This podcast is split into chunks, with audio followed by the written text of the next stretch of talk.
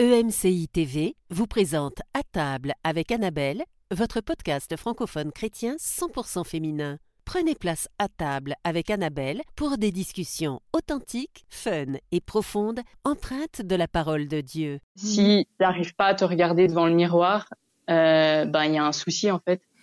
Euh, si tu commences à juger tout le temps ton, ton corps, à tout le temps penser à ça, à dire je voudrais que je sois plus comme ci, plus comme ça, à faire une obsession de de ton image corporelle et de la nourriture en même temps et de ton poids, ben ça commence à, devenir inquiétant. quoi.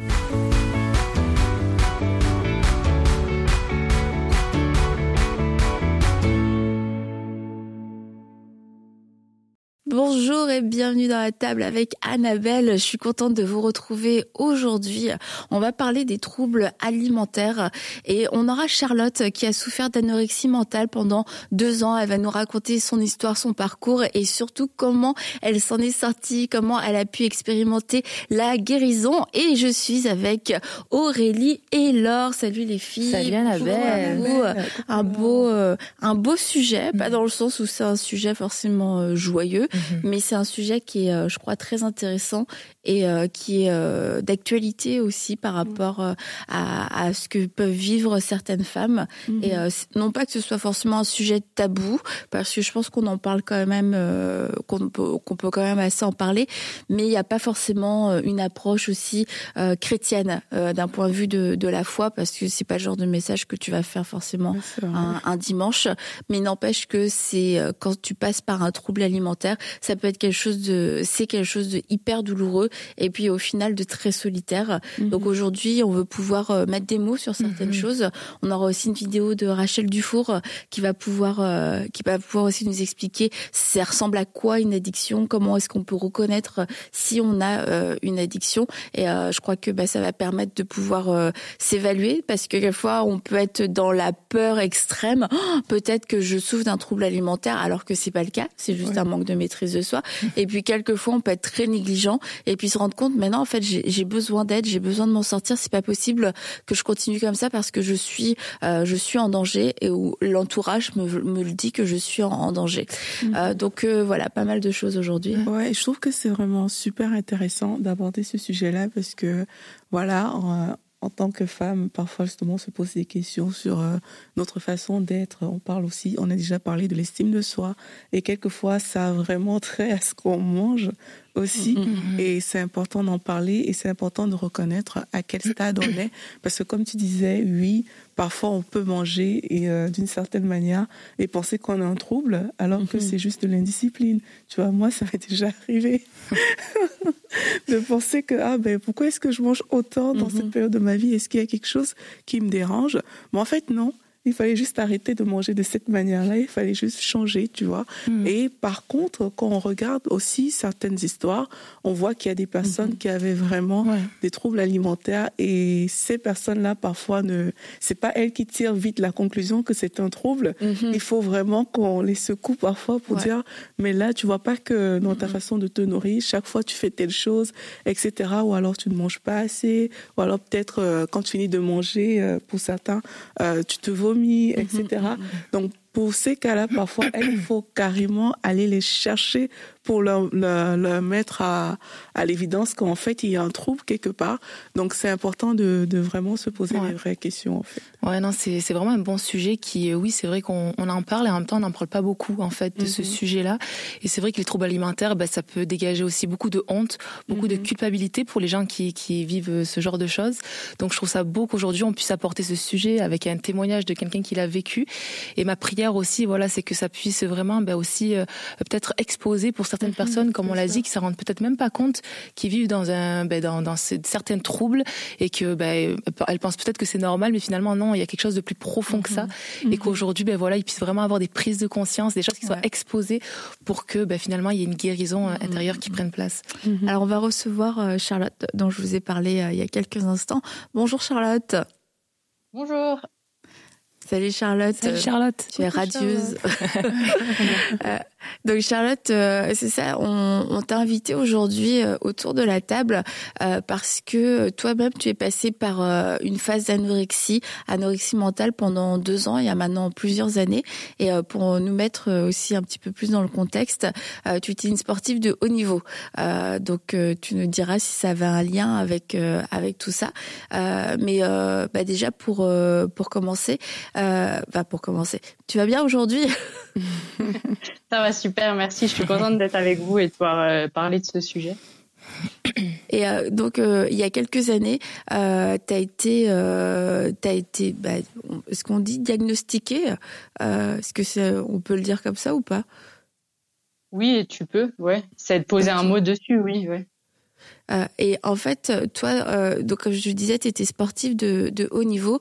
Et euh, est-ce que ça avait un lien justement avec avec le fait que tu sois tombé dans l'anorexie, le fait que tu sois très sportive? Non, alors pour ma part, ça ça a pas de lien. Mmh. Ça aurait pu parce qu'il y a beaucoup de, de sports, notamment en catégorie poids, où ça fait un lien, mais moi, c'était vraiment euh, quand j'ai arrêté en fait, quand euh, j'ai fait un, un, surentraînement, un burn-out sportif.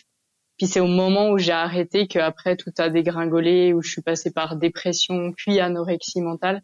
Mais pendant ma pratique du sport à haut niveau, j'ai jamais eu de, de soucis avec mon, mon poids, mon image corporelle.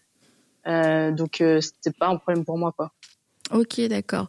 Et, euh, et du coup, donc, euh, tu as fait un burn-out, une dépression. Et euh, qu'est-ce qui, est-ce que tu sais s'il y a eu un élément déclencheur qui, qui t'a poussé vers l'anorexie? Bah, disons que il y a eu plusieurs choses. En fait, c'est difficile parce que c'est un, peu quelque chose qui est plurifactoriel et puis mm-hmm. chez, chez d'autres personnes, ça va être d'autres choses. On peut pas dire genre c'est ça, mais en tout cas, moi, euh, pour ma part, c'est que en fait, j'ai arrêté le sport à haut niveau parce que mon corps n'en pouvait plus. Et puis, comme j'avais pas rencontré encore Jésus, mon identité était basée sur le sport. Donc, mhm. il y a un moment donné, quand tu arrêtes le truc sur lequel tu bases ton identité, bah, tu vas chercher à le baser sur autre chose. Mhm. Mhm. et euh, en fait, c'est ce que j'ai fait avec euh, la nourriture. Alors pourquoi la nourriture Il peut y avoir plein de liens, mais en fait, il faut savoir que dans cette même période, j'étais atteinte de la maladie de Lyme et en fait je cherchais à la soigner par le jeûne thérapeutique. Et puis euh, du coup j'ai commencé à jeûner et je pense que le jeûne en parallèle avec cette recherche d'identité mhm. a fait que tout de suite je me suis greffée sur cet aspect alimentaire puis j'ai commencé en fait à, à, planifier mes prises alimentaires comme je planifiais mes entraînements et mes compétitions en fait. Ok, ouais. Mhm. Et, euh, et au bout de combien de temps tu as eu euh, comme des alertes que tu étais en train de glisser? Bah, c'est long. Euh, je dirais, je dirais au bout de deux ans, deux ans et demi, parce que ah, en fait, ce qu'il faut savoir, c'est que c'est, c'est vraiment quelque chose d'inconscient et que nos comportements, quand on est dans cette pathologie-là, on se rend pas compte de ce qu'on fait, on est complètement aveuglé.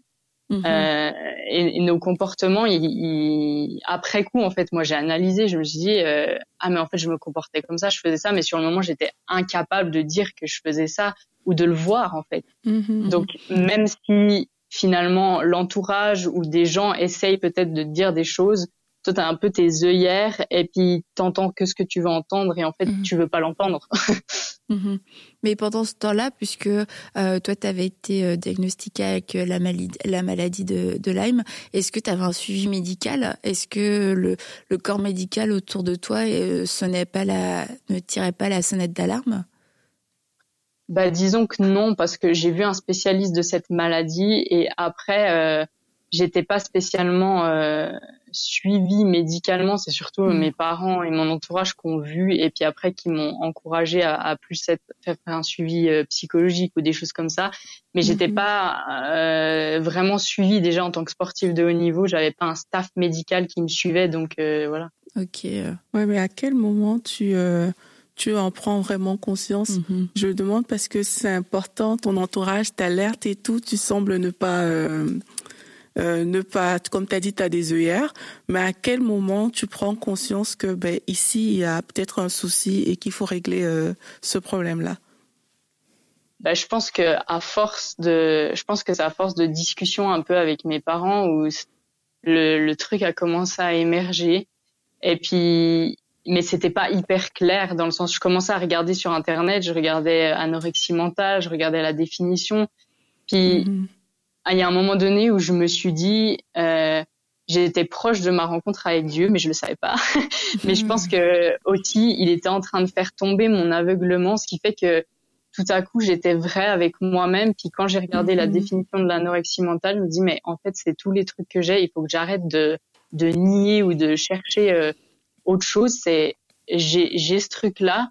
Maintenant, euh, pour moi, c'était pas ça le problème. Et puis, toutes les personnes qui ont des troubles du comportement alimentaire, c'est jamais le problème en fait. Mm-hmm. Du coup, mm-hmm. c'est un truc qui vient genre cacher euh, ça et puis après tu te dis mais faut que je règle mon comportement puis en fait c'est pas le comportement, faut régler c'est le, problème intérieur, la racine. Mm-hmm. Ouais, c'est ça. Est-ce qu'il y a des signes justement qui montrent euh, que qu'on est en train d'aller dans un trouble alimentaire euh, ou alors euh, ça se fait naturellement Est-ce qu'il y a des, des, des, signes comme ça on peut identifier que ah mais là tu es en train de dévier euh, ou pas? Oui, alors je dirais que les signes, bah, à partir du moment où plus de 80% de tes pensées sont tournées vers la nourriture et que mhm. ça devient une obsession. ouais. ça, c'est un des signes. Maintenant, faut-il encore s'en apercevoir seul quoi? C'est c'est ça qui est difficile mhm. en fait. C'est que tout seul mhm. tu es dans ton truc puis tu vois pas. Après euh, les signes qui peut qui sont majeurs aussi c'est cette obsession par rapport au poids et à l'image corporelle. Genre mhm. si tu n'arrives pas à te regarder devant le miroir euh, ben il y a un souci en fait. Euh, si tu commences à juger tout le temps ton, ton corps, à tout le temps penser à ça, à dire je voudrais que je sois plus comme ci, plus comme ça, à faire une obsession de de ton image corporelle et de la nourriture en même temps et de ton poids, ben ça commence à, à devenir inquiétant. Quoi. Mhm. Et à ce moment-là, euh, là on te voit, t'étais euh, t'étais euh, haut. Est-ce que t'étais dans quel état à ce moment-là de, de santé? Ah là j'étais, je, je, me suis fait hospitaliser euh, quatre mois après cette photo. Oh. Et t'allais escalader avant. Ouais, mais en fait c'était assez fou parce que c'était le seul sport et c'était un échappatoire pour moi parce que je me sentais hyper légère et du coup ça me faisait croire que j'étais hyper bien. Et puis euh, hmm. du coup c'était le seul sport que je pouvais euh, comme pratiquer et puis me sentir bien et puis à la fois. Pas... T'étais pas épuisée? Ben oui, un peu, mais non, parce que c'est la chose subtile, c'est qu'en fait, je, m'alimentais tellement bien, dans le sens, j'avais tellement de connaissances par rapport ah, à où puiser dans quoi. C'est une forme de hmm. ce qu'on appelle, euh, j'avais aussi de l'orthorexie, c'est-à-dire que tu fais une obsession sur euh, les aliments sains et tout ça. Puis j'avais hmm. énormément de connaissances, ce qui fait qu'à chaque fois que je faisais des prises de sang, on me disait ben si t'as des carences, on t'hospitalise, sauf que j'avais jamais de carences parce que j'étais j'étais sur le fil tout le temps quoi en fait. Hmm. Mhm. Et euh, à quoi ça ressemblait un petit peu euh, à, ce moment-là ton, ton quotidien? Parce que tu parles de d'être obnubilé, obsédé par euh, la pensée de la nourriture, la connaissance de la nourriture, chaque aliment, etc. Du coup, toi, une journée type, ça commençait comment? Est-ce que tu te pèses tous les jours, plusieurs fois par jour? Comment tu prépares tes repas? Comment tu choisis tes, tes temps d'alimentation? Bah, disons que j'étais à l'université à ce moment-là, donc euh, j'avais aussi les cours euh, hmm. à, à, gérer. Donc euh, déjà, moi, je me levais le matin, c'était hors de question que je mange avant midi, au moins. donc euh, j'avais cette planif-là dans ma tête. Après, il y avait, y avait un resto universitaire qui était euh, qui était très sain et tout ça. Et puis je pesais les, je pesais un peu les aliments, les trucs. Puis j'avais développé quelque chose et ça c'est aussi euh, typiquement lié à la pathologie, ça arrive pas tout le temps, mais je commençais à manger avec les doigts mhm. et en fait je prenais plus les fourchettes, mais je prenais, je mangeais des toutes petites pincées avec les doigts. Je sais pas, ça devait me rassurer de manger un tout petit peu quoi. Et puis euh, après ce repas du midi qui m'avait semblé colossal alors que c'était juste une petite salade, bah je mangeais plus euh, jusqu'au soir et le soir je faisais des légumes à la vapeur euh, et des fois, en fait, je me, je me relevais la nuit. Vers la fin, je me rappelle que j'avais tellement faim que, en fait, euh, je faisais la, des rêves de, de chocolat, de mm. trucs euh, oh. la nuit. Et, et j'étais là, je me sentais harcelée, poursuivie par le démon de la nourriture. là, et je, et je, me réveillais la nuit, j'étais là.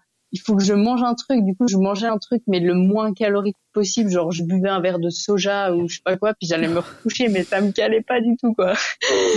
mais je luttais parce qu'en fait, c'est ça le truc, c'est que t'as faim, mais t'as envie de priver de, de ton corps, t'as envie de le punir parce qu'il t'a fait subir des trucs. Enfin, moi, c'était mon mhm. cas, en tout cas. Alors que ton corps, euh, il demande juste à être aimé, accepté, et puis que c'est pas sa faute si euh, si t'as craqué physiquement, quoi. Mhm. Et, et, du coup, est-ce que t'avais une vie sociale à ce moment-là? Non, clairement pas, parce que je me suis isolée. C'est aussi un des signes de la de la maladie, hein, c'est qu'il y a un isolement social qui est qui est costaud mhm. et j'avais j'avais plus d'amis, j'avais en fait mon entourage ça se limitait à juste mes parents quand je, je rentrais le week-end mhm. quoi. Sinon je me coupais de, de tout le monde. J'allais jamais euh, manger avec d'autres gens, je sortais jamais, je faisais rien. Enfin. Et euh, la réaction des, des, gens du coup euh, envers toi, est-ce que les gens venaient vers toi, te poser des questions, puis bah, te solliciter eux dans l'autre sens? Très peu, mais j'en ai eu quand même. Euh, après, moi, quand ils, me sollicitaient pour euh, aller manger avec eux ou faire des choses, tout ça, j'avais mhm. j'avais toujours des bonnes des bonnes excuses entre guillemets, mais je me rendais pas compte que c'était des excuses. Mais mais est-ce qu'ils se rendaient compte En fait, ce que je veux dire, c'est est-ce qu'ils se rendaient compte de ce que tu vivais? Oui, mais en fait, je l'ai su après coup. C'est qu'ils mm. savaient pas comment m'aborder. Ils savaient pas. Ils je pense qu'ils avaient peur de, de blesser ou de, de casser plus que ce que c'était. Et du coup, après coup, on en a rediscuté tout ça et ils étaient juste impuissants. Ils savaient pas comment faire en fait. Mm-hmm. Mm, d'accord. Et, tu perdais beaucoup de poids à ce moment-là?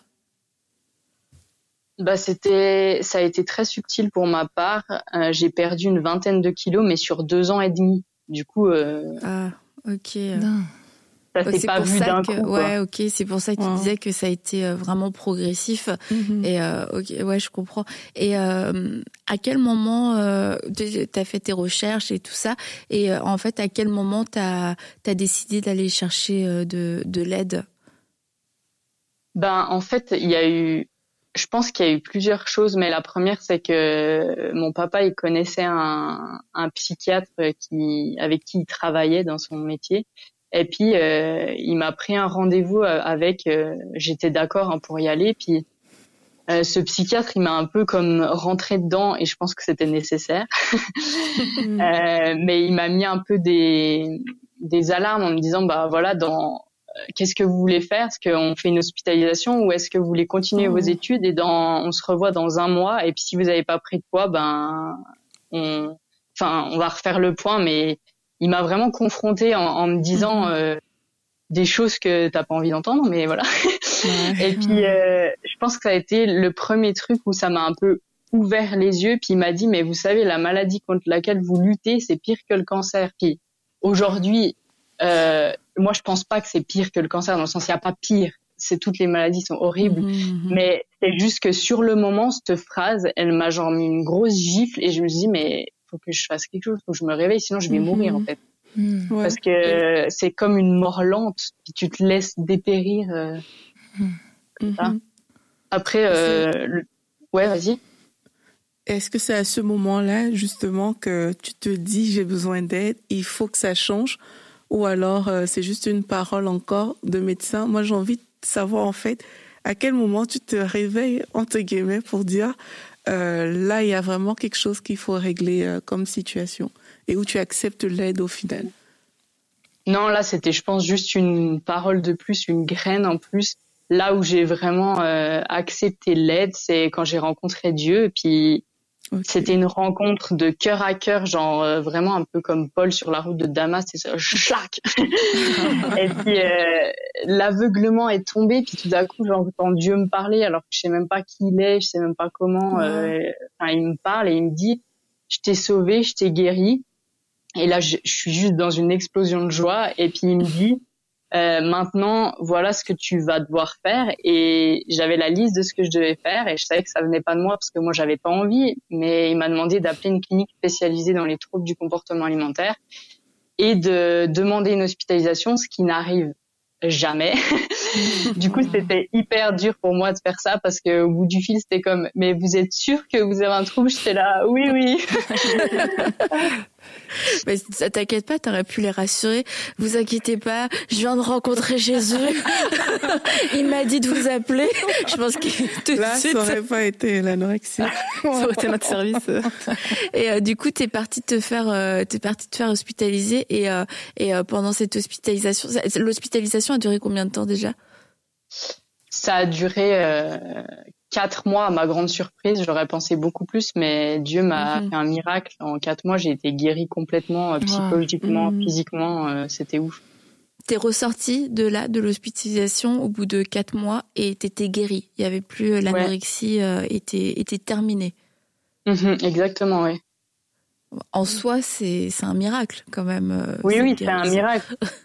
Oui, parce que moi je pensais, je me suis fait hospitaliser, j'avais même dit à mes parents, mais euh, là il y en a pour deux ans. Moi je suis prête, euh, quitte à tout recommencer, je veux recommencer bien, donc hmm. euh, je suis prête à rester là deux ans, à me faire aider et tout ça. Et puis en fait, Dieu il a fait un miracle. Mon poids, en quatre mois j'ai repris mon poids, donc physiologique de base, et puis je l'ai stabilisé, et puis psychologiquement je sentais que j'avais plus besoin de, de mhm. psychiatre. Je sentais que Dieu, il était avec moi, qu'il me libérait pour sortir, puis que ça allait pas être tous les jours facile dans le sens où des fois j'ai dû me positionner par rapport à des peurs ou, des trucs qui mhm. revenaient, mais j'étais là non, enfin tu vois, mhm. et, et j'étais assez enracinée pour le faire.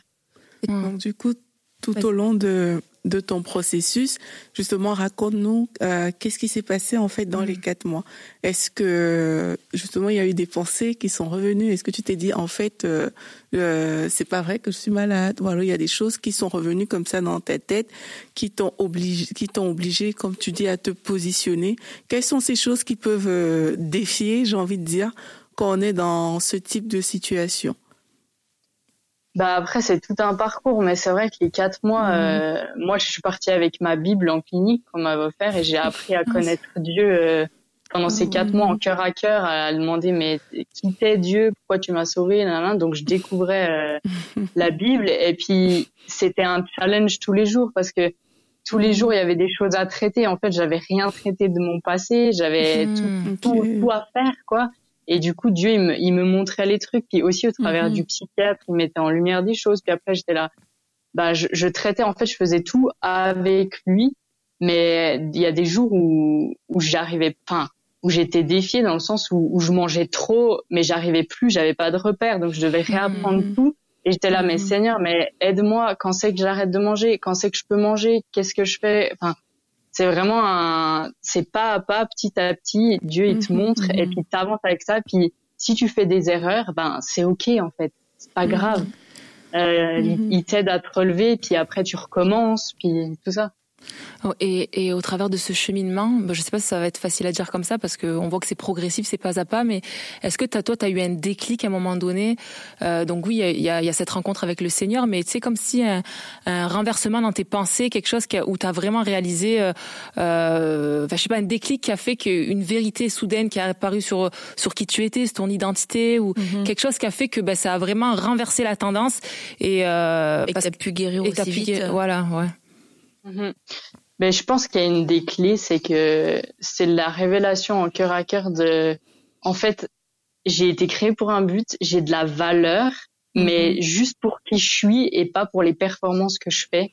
Mm. Et, et ça, ça a été, je pense, la, je sais pas, la révélation clé de dire, je suis aimée pour qui je suis et j'ai pas besoin de faire et de performer et tout ça. Et même, même euh, au début, quand je suis sortie après clinique et tout, j'ai pas repris de travail, d'études, et je le sentais de le faire comme ça.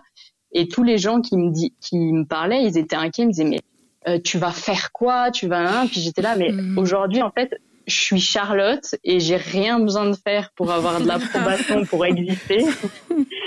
Et du coup, je pense que c'est vraiment le, le, truc qui a, qui a déclenché après euh, tout, tout le process euh, Mm.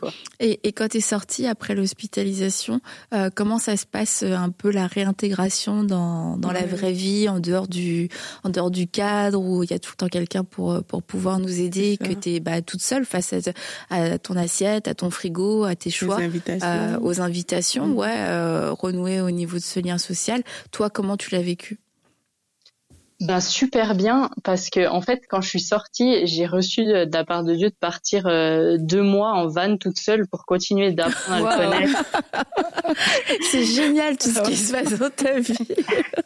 Et du coup, j'avais plus, j'avais même pas, en fait, je savais même pas qu'est-ce que j'allais manger. J'avais même pas un frigo, j'avais pas, enfin, j'étais vraiment libre de, de cet esclavage et j'étais là, je suis même allée me faire un resto toute seule. J'étais là, merci Seigneur, j'aime trop. et du coup, j'ai fait deux mois euh, en cœur à cœur avec Dieu où j'ai continué à creuser cette relation et c'est la première fois que j'ai mis les pieds dans une église. D'ailleurs, j'étais hyper euh, surprise ah bah oui, en, vrai, parce que t'as rencontré, parce que toi, t'as as rencontré euh, le Seigneur et tout de suite après, t'es parti euh, te faire hospitaliser.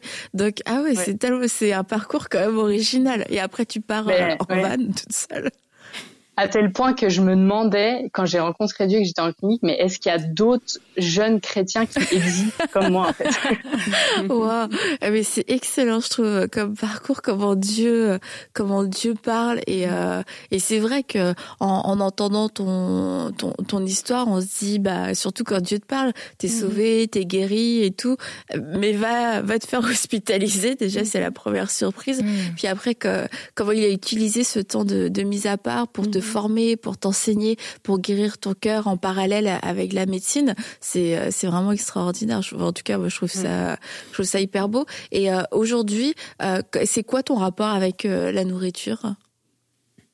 Ben aujourd'hui, je peux dire que je suis complètement guérie de, de tout ça, mais mais vraiment dans le sens que après j'aime bien manger, j'aime manger pleinement et puis c'est c'est bien en soi. Enfin, je veux dire, mais j'ai j'ai aucune pensée pathologique. Enfin, mon rapport au corps, euh, il, est complètement aussi euh, différent. J'ai j'ai euh, j'ai fait tout ce process aussi de pardon par rapport à mon corps. J'ai fait une lettre, mhm. je lui ai demandé pardon. J'ai les deux trucs en parallèle en fait, le corps, la nourriture, ça a avancé ensemble. Et puis mhm. aujourd'hui, je suis libre de tout ça et je peux manger, enfin, de tout quoi.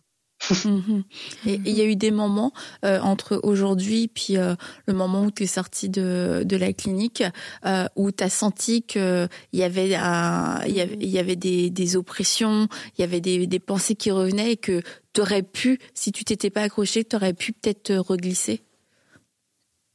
Je, je, pense que j'aurais pu dans le sens où mais c'est comme tout je trouve c'est une histoire de mhm. positionnement Mhm. Dieu, oui, il fait sa part, mais toi aussi, positionne-toi dans les promesses qu'il t'a données et puis dans ce qu'il veut pour ta vie. Donc, évidemment que c'était un combat. Je peux pas dire, ah, j'ai été libre, et puis il y a, y a eu aucune pensée, et puis, euh, puis voilà, mhm. ça restait un combat, surtout dans les débuts quand je suis sortie, mhm. où euh, des fois j'étais là, il y a une petite pensée qui arrivait, genre, ah, mais t'as trop mangé, là, euh, regarde, non, non, non. Ah, mais regarde, ton corps, il, il reprend du poids, là, là, là. Et puis, il y a un moment, c'est, ben, tu choisis quoi? Tu choisis la vie ou la mort? Puis moi, j'étais comme mhm. là, ben, je choisis la vie et puis je mhm. renonce au mensonge que je suis que je suis trop grosse, je renonce au mensonge que j'ai trop mangé euh, et puis euh, je me positionnais quoi. Hmm. Ah, c'est extraordinaire. Euh, et aujourd'hui, euh, et là depuis, tu as écrit un livre aussi dans le dans le creux de la vague où tu racontes euh, ton histoire, tu racontes euh, comment euh, ta rencontre aussi avec avec Dieu et, et, tout ton parcours. donc c'est super. On vous recommande dans le creux de la vague et d'ailleurs on vous le recommande aussi si vous connaissez une personne dans votre hmm. entourage que vous hmm. pensez qui passe par ce par des par des moments difficiles, qui a peut-être un rapport un rapport déséquilibré par rapport à la nourriture, bah, c'est un beau livre. Euh, je pense c'est un beau livre à, écrire. Et euh, tu as eu des retours aussi par rapport à, ce livre, Charlotte? Ouais, j'ai eu pas mal de retours. Bah, j'ai des, des amis qui étaient en, clinique qui l'ont lu aussi. Pas mal de personnes mmh. qui sont pas forcément à Jésus que, qui ont lu ce livre et puis qui est très accessible du coup parce que c'est ma foi, elle est naissante. C'est pas, un... enfin, je veux dire, c'est c'est léger quoi à ce niveau-là. Et puis, euh, du coup, il y a pas mal de personnes que ça que ça a aidé, dont une qu'on a mhm. pu aussi accueillir à la maison et qui a rencontré ah. Dieu à la, au travers de la lecture du livre. Et euh, ça, c'était beau parce que elle était là, je découvre l'amour de Dieu euh, au travers de ton ah. livre et je me rends compte que j'ai de la valeur et tout, et mm. c'est beau, ouais. Moi, ça m'amène aussi à une question du coup, mhm. parce que tu disais peut-être offrir le livre à, quelqu'un quand si on connaît quelqu'un mhm. dans notre entourage, mais toi qui as été dans, dans de ce côté-là des troubles mhm. alimentaires, comment tu pourrais encourager les gens, peut-être de l'entourage, à se comporter euh, avec les gens qui vivent ce genre de défi Parce que c'est vrai que des fois, on, on essaye d'aider, mais on est à côté de la plaque. Donc, est-ce que tu as des conseils? Bah, c'est sûr que le défi, c'est d'accéder au cœur de la personne, en fait. Et puis, ça se fait en collaboration dans le sens où tu peux pas non plus forcer le, si c'est fermé, c'est fermé. Euh, maintenant, il y a des comportements à éviter du style, euh, bah, faire des réflexions sur, euh, sur le corps ou sur la manière de manger ou bah, ah, bah, prends encore, mange encore un peu ou ah, bah, je te resserre, ah, bah, mais tu devrais manger plus. Enfin, tout ce qui est en rapport avec le, mhm. sujet, quoi. Ça mhm. sert à rien de, de forcer et dire, mais c'est pas compliqué, mange, quoi. Mhm. Donc déjà éviter ce genre de comportement là. Et après, moi je pense, enfin il y a quelque chose qui m'a aidé et ça paraît bête comme ça, mais c'est juste mes parents, ils étaient juste présents en fait.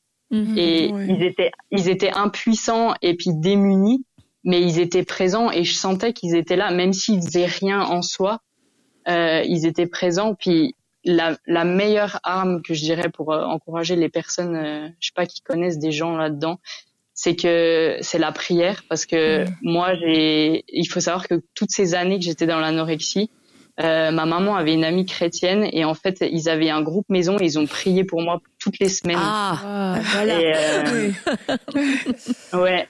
Et franchement pour ce genre de de maladie enfin même pour toutes les autres mais je veux dire la prière c'est tellement mm. puissant quoi Mhm. On savait qu'il y avait bien une petite dame qui se cachait quelque part. C'est sûr et certain.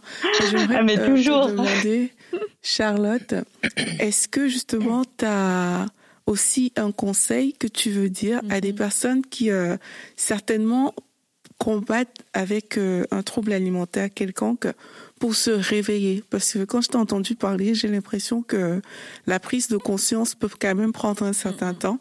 Est-ce qu'il y a quelque chose que tu pourrais dire à des personnes juste pour éveiller euh, cette prise euh, de conscience là bah, c'est ouais, c'est difficile parce qu'il y a plein de personnes. On ne sait jamais l'état de, de cœur de, de ces personnes-là, mm-hmm. mais en fait, c'est de s'entourer et puis de d'accueillir et d'accepter les les choses que peuvent nous dire les gens qui qui des fois ne savent pas le dire bien mais qui veulent nous aider en fait.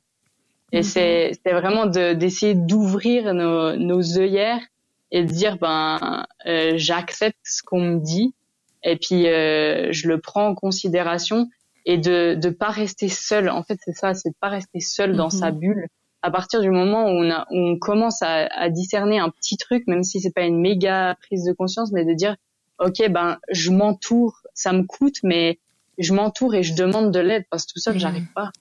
Mmh, mmh, mais merci. Et euh, je pense que ça, c'est euh, c'était une des clés euh, que tu as partagé, c'est bah de, de, c'est l'aide, mhm. c'est l'aide, mais qui on sait aussi que c'est rare, comme tu l'as dit, le fait que toi t'es appelé la clinique, c'était quelque chose de totalement surprenant et inhabituel.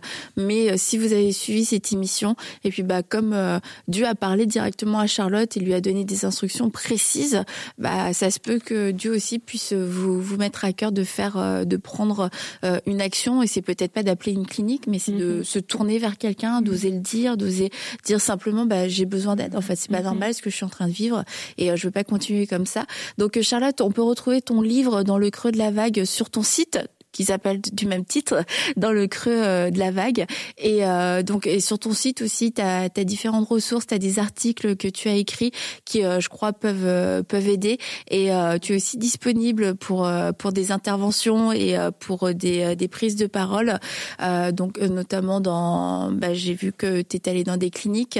Et puis on prie que Dieu puisse t'ouvrir d'autres portes là où il y a il y a des besoins. Et bah merci d'avoir été avec nous. C'était c'était hyper intéressant de, de, pouvoir entendre euh, ton histoire et de voir ce que Dieu a fait dans ta vie. Et euh, moi, ça m'épate toujours de voir euh, comment Dieu est illimité et ce qu'il peut faire et comment quand on dit que ses voix sont au-dessus de nos voix, parce qu'à chaque fois, je dis ah étonnant comme retournement de situation. et, et puis bah c'est super de te voir aujourd'hui euh, guéri, en forme et, et épanoui. Donc un grand merci à toi Charlotte. Bah, merci à vous, c'était avec plaisir. Bah, on se dit à bientôt. Et puis, euh, c'est ça. À bientôt, Charlotte. À bientôt, Charlotte. Salut. Alors quelle belle histoire de, de voir ce que ce que Dieu fait. Et euh, dans le cas de Charlotte, il y avait euh, une anorexie euh, mentale et et elle avait quand même perdu 20 kilos en mhm. l'espace de deux ans, ce qui a nécessité nécessité une hospitalisation. Alors maintenant, comme on l'a dit aussi au début de l'émission, c'est que bah ça se peut que on n'en soit pas non plus là, mhm. mais on, on, réalise qu'on a un rapport avec la nourriture qui est pas forcément normal. Mhm. On a peut-être un rapport toxique, mais on n'en est pas encore dans de la, euh, on n'est pas encore dans dans une pathologie. Mais est-ce qu'il y a une addiction? Est-ce qu'il y a quelque chose qui a besoin d'être rééquilibré? Puis euh, on a demandé à, Rachel Rachel Dufour, notre chère Rachel, euh, comment savoir si je souffre d'un d'un trouble alimentaire? Donc Rachel, nous t'écoutons. Bonjour.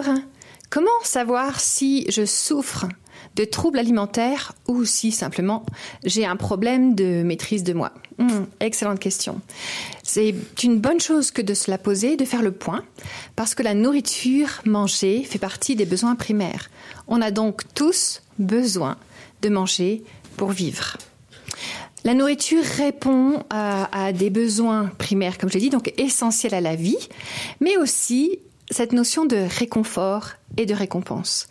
Parfois, on peut souffrir, avoir vécu quelque chose de compliqué, se sentir seul, vivre quelque chose au niveau de nos émotions euh, qui ne va pas être facile à vivre, plutôt dans des émotions négatives. Je me sens triste, je me sens seule, je me sens abandonnée, je me sens en colère, je me sens désespérée. Et pour compenser cela, je vais aller ouvrir le frigo ou ouvrir le placard ou ouvrir un pot de pâte à tartiner. Euh, et c'est pour ça que ça vaut le coup de se poser la question, de s'arrêter et de faire le point. Je vais vous donner quelques astuces pour pouvoir ben, trouver la différence entre les deux et commencer à avoir des pistes de réflexion. Si tu te poses la question, c'est que tu as des raisons de te la poser. Alors voilà ce que je te conseille de faire choisis de faire un, journaling, de noter, de faire, de prendre des notes, de, de tenir un journal pour euh, pouvoir évaluer ce que tu manges et quand tu manges. Donc je te demande de t'engager sur un mois par exemple. Tu prends un nouveau cahier, tu ouvres une application sur ton téléphone, comme tu veux. Mais tu t'engages à noter tout ce que tu manges et en face, ce que tu ressentais quand tu l'as mangé. Donc tu me lèves le matin, euh, voilà ce que voilà mon petit déjeuner et quelles étaient mes émotions, qu'est-ce que je ressentais? Si tu n'as pas l'habitude de travailler sur tes émotions, eh bien tu peux choisir des petits émoticônes et puis mettre un sourire plus ou moins grand en fonction de ce que tu ressens ou un sourire à l'envers et puis tu notes un petit peu les impressions qui sont à l'intérieur de ton cœur et de ton âme. Et tu, pour chaque fois que tu vas aller mettre quelque chose dans ta bouche pour manger, tu notes. C'est un peu contraignant, mais tu vas voir que d'un seul coup, tu vas ouvrir les yeux. Euh, tu notes à chaque fois ce que tu manges, la quantité, l'heure, l'heure à laquelle il est, et les émotions. Et si tu veux aller un peu plus loin, en face des émotions, tu peux noter les événements qui se sont passés. Si tu es étudiante ou étudiant, par exemple, tu as eu une mauvaise note à l'école, tu as eu une mauvaise nouvelle, mauvaise nouvelle au bureau, euh, au boulot, tu as eu euh, une, une dispute avec quelqu'un de proche ou un ami, une amie, etc. Et du coup, ça a déclenché de la tristesse, de la colère, et du coup, tu as mangé quelque chose. Une fois que tu auras fait ça, tu regardes avec le recul sur un mois euh, ce qui s'est passé. Est-ce que tu as mangé à chaque fois que tu as essayé de compenser euh, quelque chose au niveau de tes émotions qui, qui était euh, insurmontable, qui te semblait être violent en fait? Il y avait cette notion de c'est plus fort que moi, je ne sais pas comment gérer, donc je vais me consoler avec la nourriture.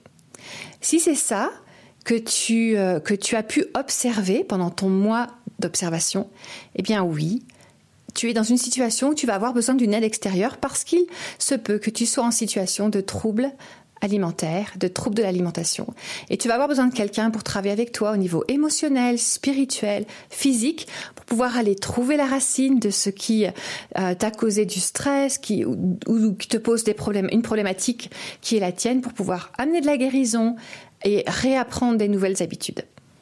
Maintenant, si tu te dis non, c'est pas forcément lié à, des émotions tristes, mais j'ai envie de me faire plaisir plutôt, et c'est ça que je regarde dans mon dans mon journal, dans mon journal de, l'alimentation sur un mois, j'ai envie de me faire plaisir. Eh bien, je vais t'encourager à jeûner de l'aliment clé qui est la notion de plaisir. Un exemple très simple, la, la pâte à tartiner, le chocolat. Euh, je souris parce qu'en fait, euh, c'est ce que je fais moi. Ce que je pourrais, euh, j'aime trop ça, c'est trop bon, le chocolat, c'est trop bon. et donc, régulièrement, je vais faire un mois sans toucher un pot de pâte à tartiner. Un mois sans, au minimum. Essaye ça. Si tu es dans le manque de maîtrise de soi, engage-toi. Si tu as une, connexion avec Dieu, fais-le pour Dieu. Mets-toi dans une situation de je vais jeûner de cet aliment-là qui semble avoir plus de volonté que moi sur ma volonté ou une emprise sur ma volonté, choisis de jeûner de cet aliment-là, par exemple le pot de pâte à tartiner, pendant un mois pour voir si vraiment tu es en situation d'addiction ou juste un manque de maîtrise de toi. Et si tu as réussi à faire le mois entier sans ça, très bien, c'est une question de volonté. Peut-être qu'il va falloir que tu alternes ou que tu euh, choisisses d'autres formes de chocolat ou d'autres choses qui te font plaisir. Hein. C'est bien de se faire plaisir avec ce que l'on mange, c'est très important. Mais il ne faut pas que ça devienne plus que nous, tout simplement. Donc voilà, des petits exercices tout simples pour pouvoir faire la différence. Et encore une fois, on comprend que avoir une, alimentation qui nous permet d'être en bonne santé, nous permet de vivre, c'est bon pour notre âme, c'est bon pour notre esprit, c'est un cadeau que Dieu nous a donné. Il faut juste que ça ne devienne pas notre maître, qu'on n'en devienne pas esclave et que ça ne soit pas un substitut à euh, une problématique au niveau de nos émotions, de, notre âme euh, que l'on aurait adopté pour pouvoir compenser quelque chose de difficile que l'on aurait vécu. En tout cas, d'une manière ou d'une autre, il y a des solutions. Ne reste pas seul face à la problématique que tu rencontres, que ça soit un manque de maîtrise de toi ou que ça soit un problème de type trouble alimentaire. Tu vas pouvoir te faire aider et en tout cas, nous, on prie pour toi. Que Dieu te bénisse dans ce voyage, dans l'exploration de ton alimentation. merci, merci Rachel. Euh, merci Rachel. Et euh, bah, je trouve c'est bien de faire la différence entre bah, le, le, trouble alimentaire euh, qui qui relève de bah, du médical finalement, mm-hmm. et puis bah le fait de manquer tout simplement de, de maîtrise de soi. Donc un journal pendant un mois où on écrit et puis on note les émotions qui sont qui sont reliées à ça. Et je crois que c'est bien parce que quelquefois on se rend pas compte en fait de non on, se rend pas compte du tout, tu vois, tu mhm. tu sais pas quelquefois à quel point tu manges certaines choses et ni dans quelle situation tu tu, manges. Sais que j'avais remarqué que chaque fois que je finissais mes examens quand j'étais étudiante, euh, ben, j'allais faire des courses, genre j'allais dépenser de l'argent parce que je m'achetais plein de vêtements et j'allais manger quelque chose que j'aime tellement, tu vois. Et j'avais remarqué que c'était chaque fois que j'ai fini mes examens que ça m'arrivait. Et c'est chouette de se connaître, en fait. Et ce qui se passe, je crois, c'est qu'on on se connaît pas toujours. Mm. Donc, le journal, ça peut aider à réaliser que, en fait, c'est dans tel type de circonstances que j'ai tendance à peut-être euh, manger un peu trop ou euh, manger peut-être pas assez. Donc, je pense que c'est une très bonne idée de faire mm. ce journal. Et euh, là, on parle de nourriture, mais euh, j'aimerais même qu'on ouvre la discussion à, mhm. plus que la nourriture euh, mhm. par rapport à, à ces, ces comportements qu'on peut avoir. tu vois, parce que tu as dit tu allais dépenser aussi de l'argent. et, et, tu vois, on a des comportements qui sont quelquefois reliés à des, à des émotions, à des états d'âme. Alors, comme Rachel le disait, bah, on peut manger pour se faire plaisir, et puis c'est normal. Mhm. Puis il y a des choses, bah, quelquefois, c'est pour se faire plaisir. Tu, je sais pas, tu passes, tu viens de terminer une période d'examen, tu t'es beaucoup privé, mm euh, t'as bien travaillé et puis bah t'as envie d'avoir un bon moment. Alors donc si c'est d'aller dépenser l'argent qu'on a, pas de l'argent qu'on n'a pas, d'aller manger un bon repas, bah je veux dire c'est pas mauvais en soi, mais quand tu te rends compte qu'en fait euh, dès que t'as fait ta vaisselle, tu vas aller dépenser de l'argent, tu vas t'acheter un truc sur internet parce que tu te dis bon j'ai fait un truc que j'ai trouvé pénible, mais tu vois en fait ça devient tout le temps euh, une action qui apporte un comportement et, et finalement c'est comme le, le comportement va devenir de plus en plus fort, de plus en plus présent, et puis on va plus au point où on ne peut plus s'en passer. Euh, mhm. donc euh, ça peut être de la nourriture, ça peut être, je me souviens, il y avait, c'était un, un pasteur qui disait que bah, il n'était pas contre, il avait jamais été contre l'alcool, et puis euh, bah tu il buvait, il disait bah tu je buvais une bière de temps en temps, et puis c'était pour célébrer, c'était dans les bons moments, c'était un moment détente. Il dit mais de, au fur et à mesure du temps, bah s'est rendu compte qu'il qui buvait euh, parce que oui, il y avait là il, il, buvait quand il était fatigué, euh, ah. quand il était euh, contrarié, quand il était enfin à chaque fois finalement qu'il vivait une émotion qui était un peu plus hors norme et que c'était plus une bière juste comme ça pour le plaisir, c'est que ça devenait quelque chose de, de très régulier au point où bah il s'est rendu compte que tous les jours il buvait, il, disait je suis pas devenu alcoolique mais ma relation avec euh, l'alcool était devenue euh, était devenue déséquilibrée mhm. parce que euh, de ce qui était quelque chose de plus occasionnel dans les occasions euh, festives bah, devenait quelque chose de, de plus en plus régulier et quotidien mais aussi dans les moments beaucoup moins festifs. C'est très important ce que tu dis Annabelle parce que j'ai déjà entendu euh, ça à plusieurs reprises. Parfois, on choisit la facilité. Mm, mm. Quelqu'un va dire, OK, ben, l'alcool me fait dormir, j'arrive pas à dormir ce mm. soir. Ben, je vais prendre un peu d'alcool et puis ça va aller. Une autre personne va dire euh, une autre chose qui concerne un autre type de trouble. Et plusieurs fois, c'est juste parce qu'on a choisi la facilité et ça s'est installé et parfois ça ça finit vraiment en addiction. Mm, mm. Donc on doit faire attention à, à nos choix aussi dans, dans notre quotidien. Ça commence toujours banalement. Moi c'est ce que je me dis. Euh, L'alcoolique n'a pas commencé forcément avec une bouteille euh, mm-hmm. euh, d'alcool. Parfois ça commence par un petit verre et petit à petit on, on va plonger vers des addictions, vers des choses dont on ne peut plus se passer. Donc c'est vraiment important d'associer notre comportement. Mm, euh, le, ressenti qu'on met même sur des choses, et ça peut vraiment être tout, le ressenti qu'on met dessus à notre façon de faire pour pouvoir se dire, ah non, c'est pas ça qui doit me diriger, c'est, nous qui devons comme euh, être les maîtres de, de nos vies, c'est pas des, des, des, des, émotions, des choses incontrôlables et tout qui doivent nous diriger. Qu'on arrive au moment où c'est incontrôlable, où ça devient comme un médicament, mm, mm, mais là, je mm. pense qu'il faut quand même faire un, un, médicament, il y a un échappatoire. Et puis sur le coup, ça peut faire, euh, comme tu disais, quelqu'un qui va boire euh, parce qu'il se dit ça m'aide à dormir, mais finalement, ça devient un cercle, un cercle vicieux. On sait plus si on boit parce qu'on veut dormir ou si on boit parce que on n'arrive plus à s'en passer finalement mhm. et que bah au-delà du besoin peut-être auquel ça répondait au début, bah c'est devenu une dépendance mhm. et euh, c'est ce qui va aussi euh, influencer nos choix et comme euh, Charlotte le disait, c'est une un, une des alertes, c'est quand quelque chose commence à devenir une mhm. obsession en fait, ça, ça prend toute ta pensée, tu penses tout le temps, t'organises ton temps, tu te demandes comment est-ce que je vais faire pour pour avoir ce moment-là, que ce soit une consommation ou autre parce que tu n'arrives pas à envisager de ne pas l'avoir, sinon c'est mhm. quelque chose qui qui va pas aller. Euh, ouais, non, c'est ça. Puis euh, voir aussi l'impact que ça a autour de nous, tu vois. Mm. tu vois que ça commence à impacter ta famille, euh, si tu parce que là elle le disait, tu vois au niveau de la nourriture et tout, finalement tu coupes ta plus de vie sociale, tu vois que mhm. finalement ben c'est là où c'est des petites alertes, je pense qu'il faut regarder parce que c'est vrai que de prime abord des fois ça paraît rien, tu vois, tu vois, ben, c'est un truc bon voilà, mais c'est c'est prendre ce recul là et de pouvoir s'analyser soi-même et de se dire ben OK, est-ce que ben est-ce que je vis d'une façon équilibrée, est-ce que mhm. c'est sain, quel est mon rapport J'aime beaucoup le, le, côté jeune de, que propose Rachel parce qu'effectivement, je trouve que c'est une bonne façon de se tester. Mhm. et, euh, et puis je, pense voir si t'es en manque. Non, mais et puis, et, puis des fois, tu sais, on parle des choses euh, alcool et tout, mais ça peut être le sport, tu sais. Mhm. Genre, tu peux plus te passer. Bon, le sport, c'est une bonne chose, mais quand tu vois comme la nourriture, c'est une bonne chose. Mais quand tu vois que ça prend tout ton temps, quand tu vois que ben ah non, moi je peux pas, je peux pas t'aider ou je peux. Tant pis, ma famille va payer pour, mais moi faut que je mm. fasse mon sport et tout. À un moment donné, c'est mais pourquoi en fait? Qu'est-ce que ça cache derrière?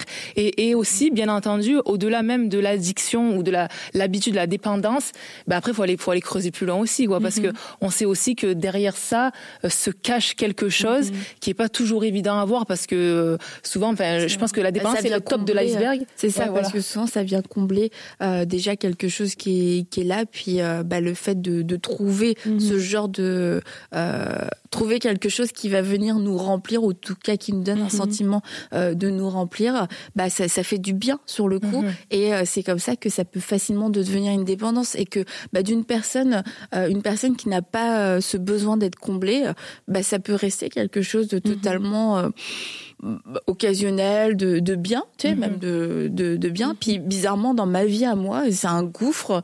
Comment ça se fait, Seigneur? Quelle injustice Non, c'est parce que mon terrain était favorable, il y a quelque chose. Et, euh, et Charlotte, elle le dit, elle-même, elle a dû faire face à, à, son passé, elle a dû faire face bah, à cette crise identitaire. Et ça a été, euh, comme tu lui avais demandé, le déclic en fait pour se dire, ok, bah en fait c'est ça, c'était ça le point d'accroche à, à cette anorexie. En fait, quelquefois l'identité est vraiment euh, l'une des choses qui qui qui occasionne, je vais dire mhm. ça comme ça, plusieurs troubles. Ça, c'est des choses qui, qui sont vraies. Et euh, il faut chercher cette source intérieure qu'on veut combler et trouver la vraie façon de le combler. Et quand on ne trouve pas la vraie façon de le combler, mais c'est là on se retrouve en train de dévier pour aller combler ça avec d'autres types de choses. Mais c'est important de faire face aussi à sa réalité. Parfois, on se voit la face, comme Charlotte le disait. Parfois, tu veux pas juste voir, tu veux pas entendre mhm. parce que c'est douloureux, parce que ça va te ramener à cette question interne profonde que tu veux pas te poser. Mais vaut mieux se poser cette question. Mhm. Elle, il a fallu peut-être euh, ce monsieur qui l'a choqué euh, quelque part, mais faut pas, faut être vrai en fait envers soi-même et se dire si ça se trouve, je veux peut-être éviter ça, mais il faut que je passe par là j'ai peut-être besoin d'aide pour ça, mais il faut que je passe par là, il faut que j'accepte de me poser cette question, de mettre le doigt sur cette chose à l'intérieur de moi qui a besoin d'être comblée mhm. par toutes sortes de choses en fait, et de et d'accepter de faire ce pas. Mhm. Moi, je crois que c'est le plus grand pas quand on commence à reconnaître. Vous avez vu dans l'histoire de Charlotte mhm. qu'elle a reconnu, elle a appelé la clinique. Après, les choses vont se mettre en place. Ce sera pas forcément évident comme on a vu, mais les choses commencent à se mettre en place quand on reconnaît que là il y a un souci, il faut que je le règle. Et il faut pas se voiler la face pour mm. ça.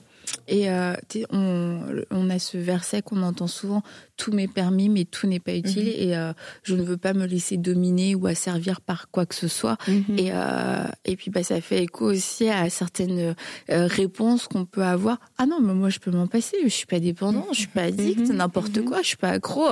Bah, si c'est le cas, pourquoi est-ce que quelquefois on peut avoir autant de résistance à arrêter quelque chose si c'était si facile à arrêter?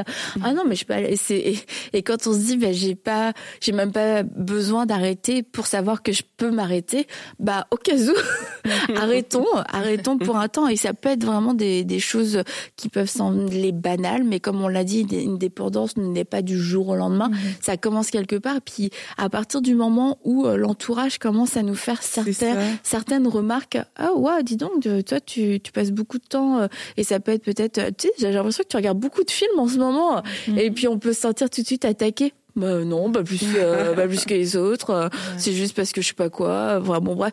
Et mais se dire, bah si l'entourage euh, remarque le dit, c'est qu'ils ont remarqué mhm. un changement dans nos habitudes, dans nos comportements, peut-être un excès dans, dans mhm. certaines choses. Ah bah attention, attention peut-être sur l'alcool. c'est de se dire bon bah je vais être, je vais mhm. choisir la maturité. Et puis si on peut choisir l'orgueil éventuellement, ok, vous pensez que j'ai un problème, parfait. Je vais vous prouver que j'ai pas de problème parce que je arrêter du jour au lendemain et peu importe, je dirais au final, Dieu va utiliser ça. Et euh, c'est et je me souviens Kenneth Hagin disait que euh, quand il, était plus jeune, il passait devant, je pense, un, magasin, puis il y avait du, il, il vendait du coca. Et en fait euh, bah, tous les jours il s'arrêtait puis il prenait un coca puis il s'était dit ah mais attends est-ce que ça devient une addiction? Du coup il avait décidé d'arrêter pour un temps comme euh, Rachel le disait. Mhm. et euh, il y a des choses dans nos vies bah, on sait que on a peut-être une tendance parce qu'on aime cette chose là on a une tendance à y revenir un peu plus qu'on devrait y revenir. Bah c'est bon ouais, de pouvoir jeûner pour pouvoir se réguler soi-même et puis s'assurer que on se retrouve pas dans X années avec quelque chose qui qui nous dépasse, quand on sent que on dépasse, qu'on est dans un excès, qu'on n'est plus dans la maîtrise de soi-même, que c'est quelque chose qui est un peu plus fort que nous et que et notre témoignage, franchement, notre témoignage nous le dit, tu vois. Mhm. Les gens peuvent nous le dire, ça va nous énerver, mais bien souvent, déjà, le Saint-Esprit en nous va nous parler et puis il y a cette petite voix. Hum, est-ce que tu devrais? T'es sûr? Non, tu devrais t'arrêter. Mais à force de l'étouffer, bah c'est vrai que ça, on peut se nous-mêmes nous justifier puis être à l'aise avec nos comportements. Mhm. Et comme on dit aussi, prévenir vaut mieux que guérir, tu mm, mm, vois. Mm. Plutôt que de chercher les raisons pour lesquelles euh, ce truc, tu ne veux pas l'enlever de ta vie, comme tu as dit, essaye et puis on va voir, on va voir ce que ça va donner. J'aimerais aussi encourager les personnes à, à s'ouvrir aussi à la vérité, hein, sincèrement. Mm-hmm. Dans le témoignage de Charlotte, ben, elle a accepté le Seigneur comme, comme on l'a vu de façon très particulière. Mais après, elle dit qu'elle est partie à sa clinique avec sa Bible. Mhm. Et après, tu vois que quatre mois, ça se fait euh, rapidement parce qu'elle est construite dans son identité. Parce que c'était ça le problème. Et je pense qu'il faut s'ouvrir aussi à la vérité, la vérité de la parole de Dieu. Parce que très souvent, comme tu as dit, le Saint-Esprit, il va il va te mettre euh, ce truc dans ton cœur. Tu vois. Il y aura ce témoignage intérieur, mais c'est aussi la parole de Dieu qui va t'aider à te relever, qui va t'aider à dire, mais en fait, j'ai besoin de maîtrise de moi, j'ai besoin de ci, j'ai besoin de ça, et même accélérer peut-être ton processus, mm. qui sait. C'est aussi la parole de Dieu qui peut faire ça. Donc c'est important de s'ouvrir à la vérité parce que, comme on a dit tout à l'heure, t'es tellement focalisé sur le truc que, en fait, t'es plus focalisé sur des vraies choses, t'es plus focalisé sur la vie, t'es plus mhm. focalisé sur la parole de Dieu, sur ta relation avec lui, parce que c'est ton poids qui a, par exemple, pris toute la place, tu vois. C'est cette chose qui a pris toute la place. C'est important de, de, de remettre l'équilibre, j'ai envie de dire, en s'ouvrant à des bonnes choses. Il y a un temps pour tout. Il y a des, oui, il y a un temps pour tout. Il y a un temps où oui, tu vas t'intéresser à ce que tu manges. Ça fait partie de la vie. Mais il y a aussi le temps de Dieu. Il y a le temps de la parole. Il y a le temps de toutes ces choses. Et oui, Annabelle, on va prier. on va prier pour euh, toutes ces personnes-là euh, mhm. qui, qui euh, peut-être ont des, des, défis actuellement au niveau de différentes choses. Et Seigneur, on, on veut te recommander les personnes qui nous écoutent aujourd'hui. Seigneur, on a vu ce que tu as fait pour Charlotte. Tu l'as fait vraiment de façon surnaturelle. Tu as permis qu'elle te rencontre. Tu as permis qu'elle soit guérie. Et aujourd'hui, cette histoire est derrière elle. Mhm. Et Seigneur, nous te demandons aujourd'hui qu'il y ait une rencontre surnaturelle dans la vie de toutes ces personnes qui sont en train de nous écouter en ce moment. Qu'il y ait cette rencontre surnaturelle et que, et que des choses soient mises à la lumière. Que, que des choses soient mises à la lumière au nom de Jésus-Christ. Mm-hmm. Seigneur, je prie pour toutes les personnes qui ont mis des œillères, pour toutes les personnes qui se cachent derrière euh, une, une certaine réalité, qui ne veulent pas se l'avouer. Seigneur, aujourd'hui, que les yeux s'ouvrent, mm-hmm. que les yeux s'ouvrent sur ces situations au nom de Jésus-Christ. Et nous venons comme ça, Seigneur, te demander de guérir, de restaurer, comme tu l'as fait pour Charlotte. Je prie pour des personnes qui font face aussi à des troubles alimentaires comme Charlotte. Seigneur, nous t'invitons dans leur vie non seulement que leurs yeux s'ouvrent sur ces troubles, qu'ils acceptent de se faire, qu'elles acceptent de se faire aider, mm. et par ta puissance, Seigneur, que que cette source qu'elles veulent combler, je prie afin que Jésus, tu rentres dans leur corps pour combler ce vide, viens combler ce vide à l'intérieur, et que de manière surnaturelle, que ces choses puissent tout simplement se briser dans le nom puissant de Jésus-Christ. Seigneur, nous prions aussi pour toutes les personnes qui ont d'autres addictions, mon Dieu. Mm. Je prie afin que tu viennes les rencontrer là où elles sont. Nous t'avons vu faire dans la vie de plusieurs. Seigneur, aujourd'hui, alors même qu'on est en accord dans la foi, ces addictions peuvent être renversées. Elles peuvent être mm. brisées au nom de Jésus. Et c'est ce que nous proclamons. Nous renversons la force qui est derrière cette addiction au nom de Jésus-Christ et nous proclamons la délivrance. Nous proclamons la restauration, le salut, que l'idée identité, Seigneur, soit, soit renouvelée aujourd'hui dans le nom précieux et puissant de Jésus-Christ. Amen. Amen. Mm. Merci les filles. Et oui, Jésus est notre refuge, il est notre abri et on peut avoir, euh, euh, notre âme peut avoir tendance à, aller dans d'autres voies pour pouvoir euh, trouver cette sécurité et pour pouvoir trouver un certain apaisement. Mais Jésus est notre abri et c'est vers lui qu'on veut aller quand on souffre, quand on manque, quand on est dépourvu, quand on, mm-hmm. se sent vide. Mm. On veut aller vers, chez, vers Jésus. Et puis, on vous encourage aussi à le faire, à faire cette expérience plutôt que d'aller mm. euh, là où vous aviez l'habitude d'aller, de consommer ou d'avoir un tel comportement. Faites, faites euh, cet essai, de se dire, ok, je vais aller vers toi, Jésus. Et puis, euh, je te laisse une chance. Je te laisse une chance de me remplir. Je te laisse une chance de pouvoir me faire du bien dans ces moments où je sens que, que l'anxiété peut, peut monter. Bah, je vais me tourner vers toi avant de me mm. tourner vers autre chose. Et euh, je crois que Jésus va venir vous rencontrer. Donc, bah, merci beaucoup, les filles. et puis, Dieu est bon. Dieu est grand, Dieu guérit, Dieu libère de toute forme de maladie, qu'elle soit interne ou extérieure. On l'a vu du postpartum, des troubles alimentaires, et c'est le Dieu que nous aimons. Et Il est la solution. Et voilà, et c'est celui dont on veut parler à table avec Annabelle.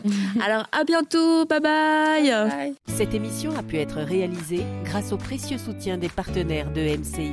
Retrouvez toutes les émissions à table avec Annabelle sur emcitv.com.